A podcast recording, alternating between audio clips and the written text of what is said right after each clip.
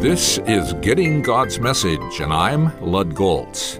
As we continue to discover a proper understanding of prayer and how we are to pray, let's turn to Daniel 9.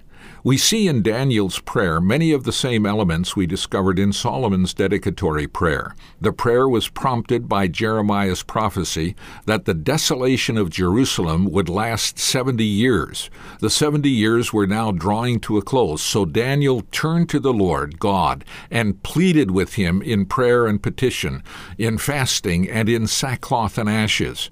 Daniel was serious as he humbled himself before God.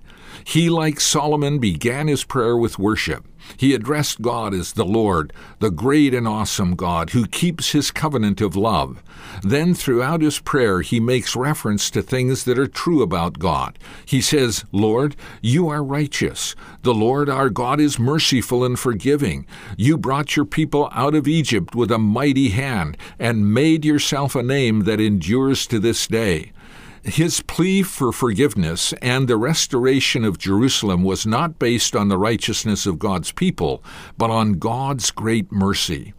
Though he asks for forgiveness for their sins, his ultimate desire is found in verse 19. O Lord, listen.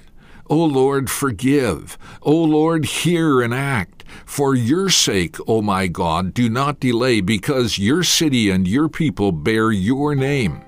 Did you get that? His request for forgiveness and the restoration of Jerusalem was for God's sake, for the honor of His name. The purpose of prayer is not primarily to get things from God, but to give God the glory.